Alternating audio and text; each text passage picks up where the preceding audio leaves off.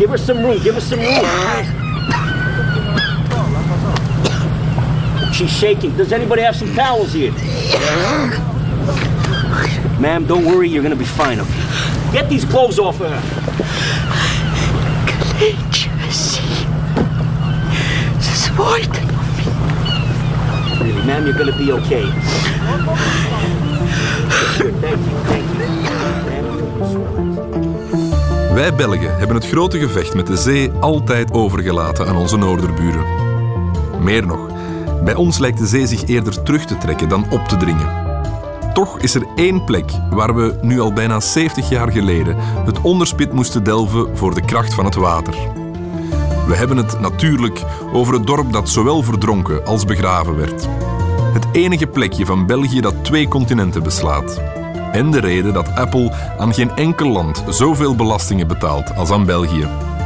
We hebben het vandaag over het legendarische West-Vlaamse dorpje Zeende.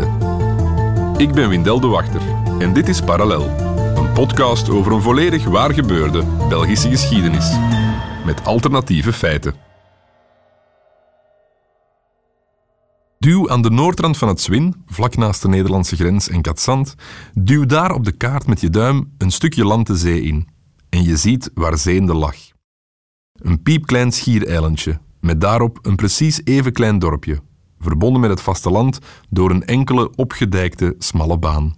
Dat wil zeggen dat het grootste deel van het dorp eigenlijk een paar meter onder de zeespiegel lag. En uiteraard, ja, dat is geen gezonde situatie. Aan het woord is Eefje Evers, radiojournaliste en zelf nakomelingen van een echte Zeenderse familie. Voor mijn bomma als kind, ja, dat was de normaalste zaak van de wereld. Als zij gingen voetballen, dat er wel eens een, een bal in het water verloren geraakt. Eefje wijde in 2010 haar afstudeerproject aan het verhaal van Zeende. Verzonken stad is een uitzonderlijke audioreportage met een al even uitzonderlijke timing. Dankzij Eefje hebben we immers niet alleen de getuigenis van haar grootmoeder, Annabel Buisses, ze was er ook bij wanneer Zeende weer boven water kwam. Maar we lopen voorop. Annabel Buisens, ja, ik noem haar uh, Bomma Bel. Zij is geboren samen met haar tweelingzus Leen uh, in 1937. En ze zijn geboren in Zeende, in het oude gemeentehuis, want daar woonden toen ja, haar mama en haar papa. Ik word de eerste. Ik, ik ben de oudste van de tweeling van Busses. De, de tweeling. Ja, zo noemden ze ons. He. Ons Leen en ik. Allee, ik alleen fitelijke. Ik heb haar geïnterviewd toen ze net 73 was geworden, bij haar thuis in Brecht, tussen haar gigantische zeemeermin-collectie. Ja, ze noemde dat, dat huis ook niet voor niks het Zeemeerminnekeshuis in Brecht. In 2010 interviewt Eefje als laatstejaarsstudente aan de radioschool haar grootmoeder. Het wordt Eefjes eindwerk. Als kind was Bomma Bel daar eigenlijk helemaal niet mee bezig met dat zwaard van Damocles dat uh, boven het dorp hing. Zij ging naar school en zij speelde op de dijk. Zij, zij vierde mede zeewijding en, en mocht dan achteraf altijd mijn, uh, mijn overgrootvader, dus haar vader, gaan zoeken onder tafel in uh, café Port Royal. Dat was, dat was het best draaiende café van de kust. Daar werd ja, heel veel gedronken. En ja, dat, dat alcoholisme dat vertelt eigenlijk heel veel. Ik bedoel, ik denk dat, dat alle volwassenen wel geweten moeten hebben dat het daar eindig was of zo. De meeste Zedenaren wonen al ontelbare generaties in hun dorp. Geen wonder dus dat de inwoners weigeren om Zeende te verlaten, ondanks de nakende onteigeningen en waarschuwingen van de overheid. Moeder en vader die leefden voor de brilwinkel. De zee mocht komen, maar ze ging niet weg. Het lijkt alsof de tijd bleef stilstaan hier in Zeeende. De schipper op zijn schuit, de visvrouw met de vangst, de grijsaard op het plein, de kinderen in de gemeenteschool. Viering in de kerk, als ook de matinees in de parochiezaal. Het dorp kent een haast middeleeuwse rust. Het is 1954. Hoewel Zeende gespaard blijft van de ergste schade van de grote watersnood van 1953, lijkt het einde nu echt in zicht. De dijken zijn onherstelbaar beschadigd en staan op instorten. Maar hoe schijnbedriegen kan. Hoewel onze natie gezamenlijk dit nooit meer zwoer na de grote watersnood, dreigt voor het kleine zeeende een herhaling. Onder impuls van de Boerinnenbond en de Vereniging van Vlaamse Zeevissers wordt een nationale solidariteitsactie op poten gezet. Laat uw wedden zeeender redden. Een noodkreet om het kleine dorp te vrijwaren van het stuwende water. Een vergeefse poging om geld voor herstelwerken in te zamelen. Zeende kreeg heel veel bezoekers, dat waren uiteraard ramptoeristen, maar er waren voornamelijk heel veel ingenieurs die eigenlijk eh, naar Zeende kwamen. En die kwamen dan kijken en, en meten om te zien van, is er toch geen optie om toch op een manier die dijken te kunnen redden? Bomabel, zij en haar zus, eh, haar tweelingzus Leen, die waren smoor, smoor verliefd op een van die ingenieurs. Ja, die jongen die huurde een kamer bij ons vader. We zagen Wilderdin al dagen, hè. We waren zeventien, hè. Waar wilde niks wend. Ah ja, zo schoon, oh. oh. Meer dan wilde niet nodig.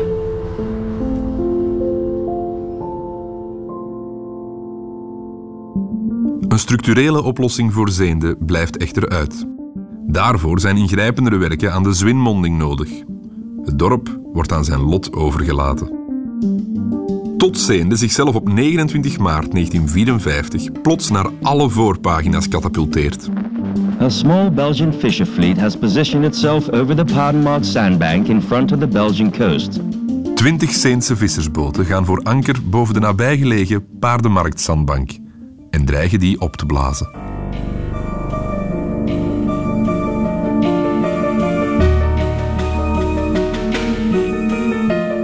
Paardenmarkt Zandbank, dat is een, een munitiestortplaats van de Eerste Wereldoorlog. Daar lag eh 35.000 ton munitie, allee, ligt daar nog altijd. Dat ligt onder water en, en deels ook eh, ingegraven. En minstens 10.000 ton daarvan zijn Duitse mosterdgasopbussen. Dat is 10 miljoen kilo dat daar ligt. Allemaal gedumpt na, na Wereldoorlog 1 in zee. Ja, dus de dreiging van die vissers om gans die boel daar te gaan dynamiteren... Ik denk dat dat echt dubbel verschieten is bijna voor de regering, want die waren en zeende en die opslagplaats eigenlijk helemaal vergeten. The British government has sent a strong missive to the Belgian embassy, urging for a quick resolution of the situation, as the British fishing industry has a major interest in these fishing grounds. Die zeendenaren die hingen echt heel erg aan elkaar.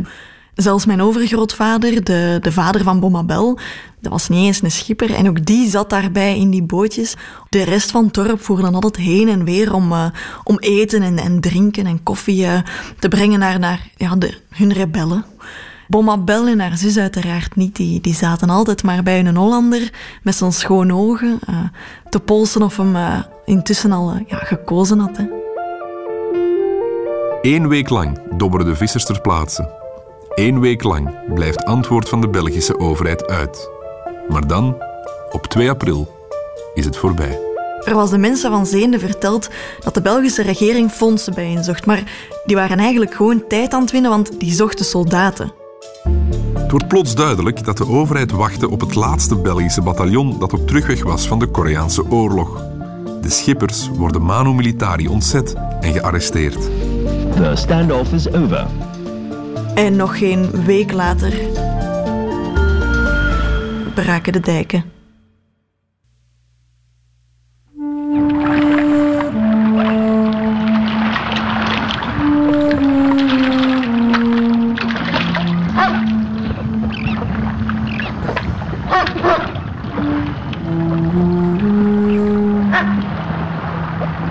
Ik als kind uh, het verhaal hoorde van Zeende, dan stelde ik mij altijd iets, iets episch bij voor. Iets groots. Uh, ja, zoals in de films met, met een muur van water zag ik dan. En, en de mensen gilden en er, was dramatische muziek. En... Maar ja, in het echt was het eigenlijk net andersom. Het was heel stil. Dat is, dat is eigenlijk nog wat ik me nog meest herinner. Die stilte. Het is de nacht van 9 op 10 april 1954. De meeste vaders van Zeende zitten nog in de cel in Oostende. Wanneer springt hij het ijskoude water van de Noordzee ongezien hard het zeegat induwt. De dijken spoelen één voor één weg. In het dorp loopt het water in een mum van tijd door de straten. Bomabel vertelde dat er amper werd gesproken eigenlijk, alsof dat ze ja, allemaal stiekem gingen doen alsof dat die ramp niet gebeurde. Oh, ons moeder had toen uh, stief rap, uh, samen met ons leen, al de duurdere monteuren ingeladen. Eerst in Notto en dan daarachter in, in, in een sloep. De Helderstraat is van onder geheugen tegen. Tijdens haar research stoot Eefje onverhoopt op geluidsopnames. Ja, kan zijn, kan zijn, ja. Van een radiojournalist die daar was om een, uh, een reportage te maken van hoe dat dorp uh, stand hield. Al ja, niet dus. Maar het helemaal ongelofelijke is dat daar op mijn overgroot oom, dus de onkel van Bomabel, dat hij daarop te horen is op die opnames. En, ja, dat was, dat was de held van die nacht. Die stond in de kerktoren met een megafoon de mensen op straat allemaal aanwijzingen te geven. Er maar even naar achter naar plaats. Roger, ze hebben een nodig tegen P. Buises, Eefjes grootoom, wil het hele dorp redden. Een lange lijst namen wordt afgeroepen. De familiepersoons zoekt Gannes. Uh, Gannes, je moet naar je moeder toe. PM namen toen ook afgeroepen.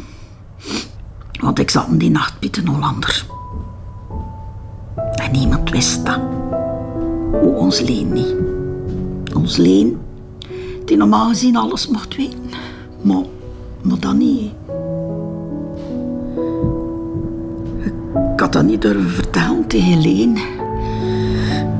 Snap je? En, ze is mij gaan zoeken.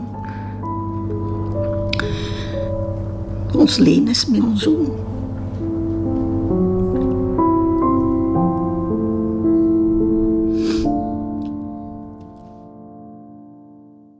Iets voor middernacht breekt de dijk aan de vismijn. De diepe kom waar het dorp in ligt vult zich nu steeds sneller met water. De paar mannen van Zeende die niet vastzaten, hebben heel de nacht heen en weer gevaren.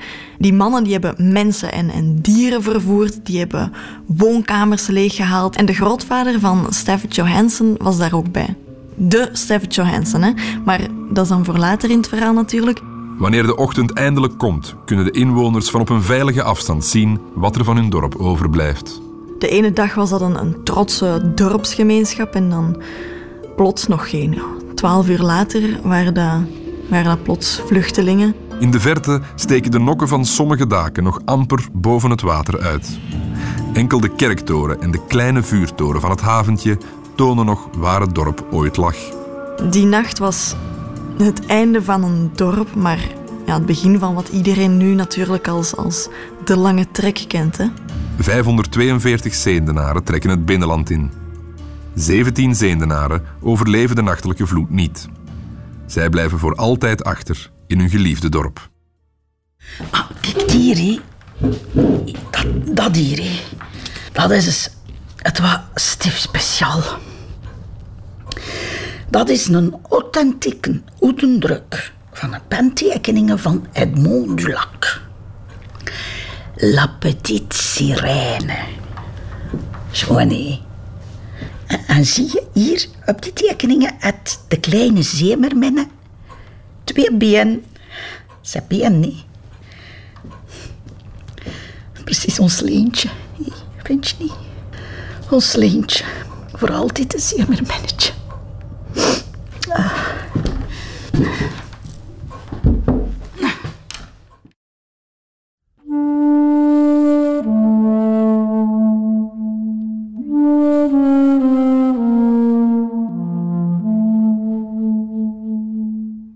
Karavaan met thuisloze zeendenaren trekt van het ondergelopen Zeende naar Brugge. En van Brugge verder over de net afgewerkte E40 langzaam naar Gent. Tot voorbij Antwerpen. Meer dan tien dagen zijn ze onderweg. En eigenlijk kan je vandaag op de kaart perfect volgen um, waar de, de lange trek langskwam. Overal waar een zeende straat of een, een zeende plein is vandaag, zijn zij toen gepasseerd en, en blijven hangen. De karavaan is vandaag aangekomen in Elten, aangekomen op de grote markt van Sint-Niklaas, aangekomen in Zeel en wordt opgewacht door een hele menigte, opgewacht door de burgemeester van Dendermonde, gewacht door een delegatie van scheepsbouwers in Temse. Vanuit Antwerpen mogen een, paar families naar de States vertrekken. Een paar uh, Amerikaanse soldaten die bij het Belgische leger gedetacheerd waren, hadden het verhaal van Zeende tot in de States gekregen en, uh, en voor green cards gezorgd. En de rest van de karavaan trok nog een beetje verder.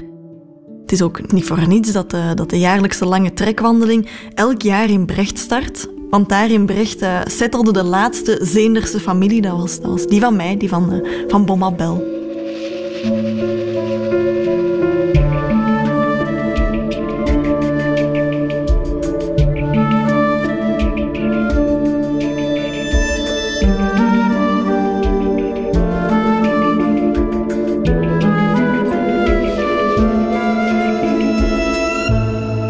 Het zinken van Zeende en de lange trek zijn nu intussen bijna 70 jaar geleden.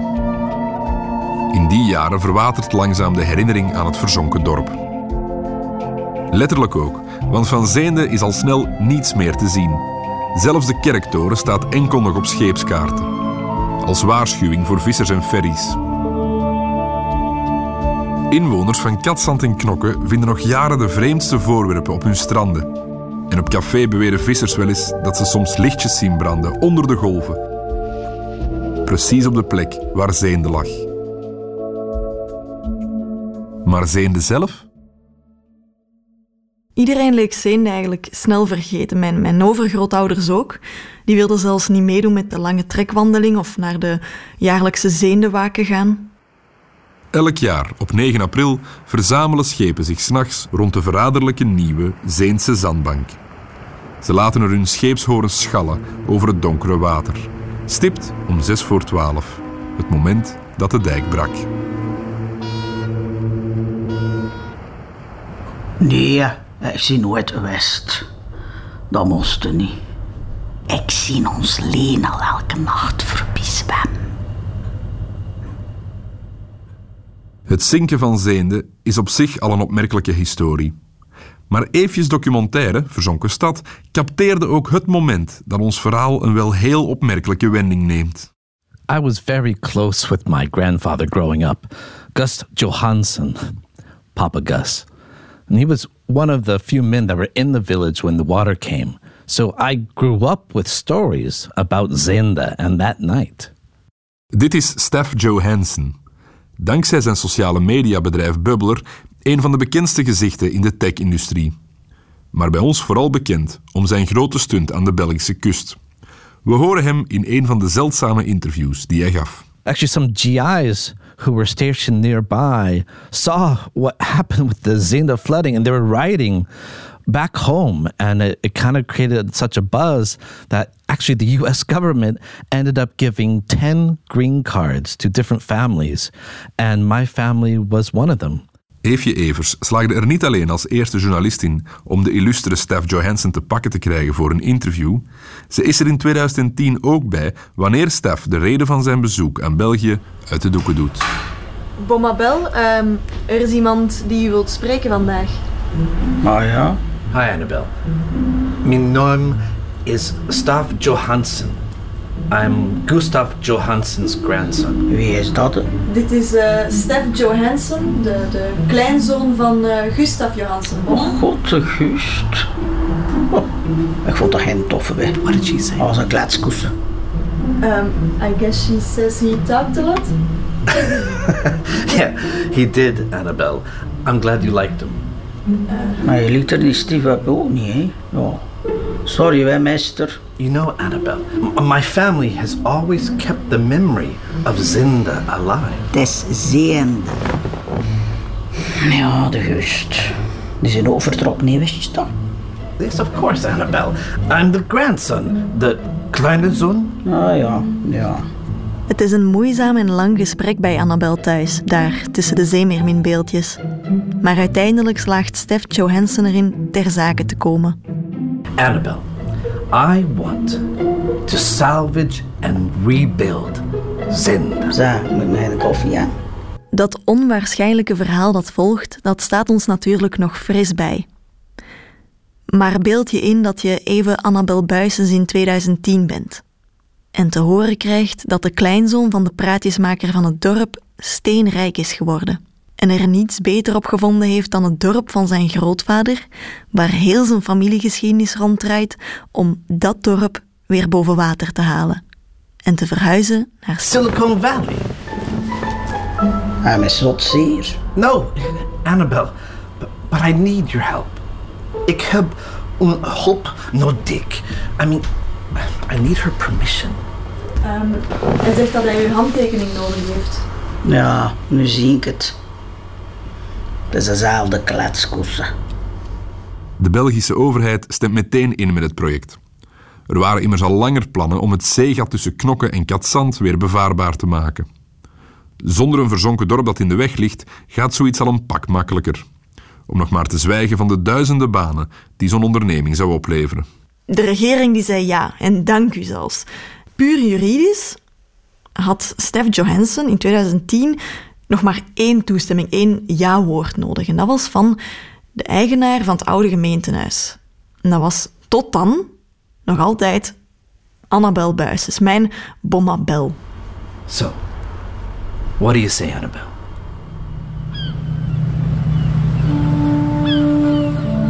Bomma Bel die had maar één voorwaarde. Ja, moet oppassen hier. Stik je er alles onder.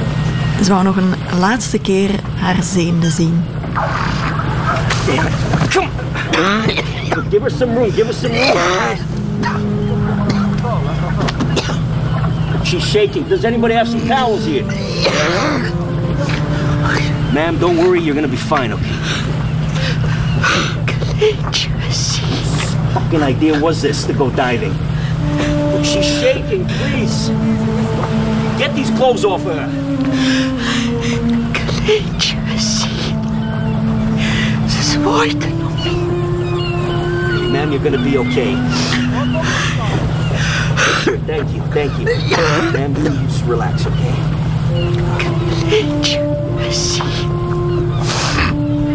Ze worden Uit de facturen van het bagger- en duikbedrijf en de, de expeditiefirma valt op te maken dat tussen 2010 en 2015 minstens 5 miljoen kubieke meter aarde, stenen en mortel werden opgedoken en vervolgens dan getransporteerd werden richting Cupertino in, eh, in Silicon Valley. Maar dan, een week voor de eerste steenlegging en de start van de reconstructie van het nieuwe Zeende, sterft grootvader Gustav Johansen. En met hem verdwijnt plots de zin bij kleinzoon Staf om die gigantische onderneming daar in Cupertino tot een goed einde te brengen. Niet dat ik denk dat het ooit was, was afgeraakt, want ik bedoel, slim investeren na, na de dotcom-bubbel begin jaren 2000, dat van Stef Johansen, hè, de Stef Johansen gemaakt, de rijke wereldberoemde man. Maar toch, ja, hij was wel wat ehm, naast zijn schoenen gaan lopen. Het, verplaatsen van een gans West-Vlaams dorp over de oceaan is daar natuurlijk een heel goed voorbeeld van. Dat was gewoon ja, te gek voor woorden en kostelijk. En, en gezien zijn volgende eh, projecten is het niet echt verrassend dat de pot geld eh, plots op was. A dating app, yes, but for gold diggers. You know, women get on free, and men have to pay $10,000 for a profile. no, wait, wait, just hear me out. It's genius. I mean, this way, the women know the guys are rich, and the men know that the women just want sex and cash. Johansen verkoopt noodgedwongen zijn Porsches, mansions en uiteindelijk ook de premium bouwgrond vol Vlaamse klei en West-Vlaamse bakstenen, daar op een toplocatie in Cupertino. The circular groundscaper design by Norman Foster totals 175 acres. Apple springt op de enorme vrijgekomen oppervlakte en voor een tweede keer raakt Zeende begraven. Deze keer om als fundament te dienen van het nieuwe, gigantische hoofdkwartier van Apple. 60,000 square meters. The design hides the roads and parking spaces underground. Het zijn de advocaten van Apple zelf die de Belgische overheid contacteren. Om te melden dat technisch gezien het Apple-hoofdkwartier zich nu eigenlijk op Belgisch grondgebied All bevindt. of this remarkably built on Belgian soil. Dat doen ze natuurlijk niet voor niks. Er wordt langs de Amerikaanse overheid om met knokken een belastingtarief op maat afgesproken. Een deal waar zowel de advocaten van Apple als het gemeentebestuur van Knokke zichzelf nog dagelijks schouderklopjes voor geven. Dat is onvoorstelbaar goed. En ik moet zeggen dat wij alleen maar gelukkig kunnen zijn daarover. Terwijl de Amerikaanse overheid, de Belgische staat en Apple uitvechten waar Zene nu precies ligt, en vooral wie aan wie belastingen moet betalen, werd ook dit jaar op 9 april weer een waken gehouden. boven de plek waar Zeende ooit lag. Eén kleine schuit kwam opdagen. Daarin Eefje Evers, de kleindochter van Annabel Buises en haar Hollandse ingenieur.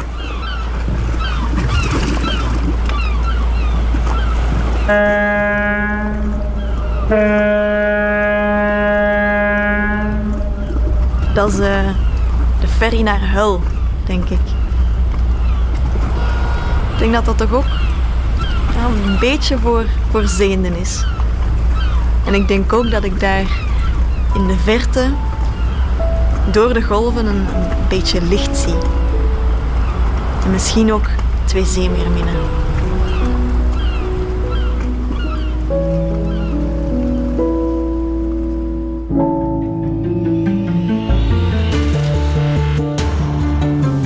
U luisterde naar Parallel, een podcast over een volledig waargebeurde Belgische geschiedenis, met alternatieve feiten.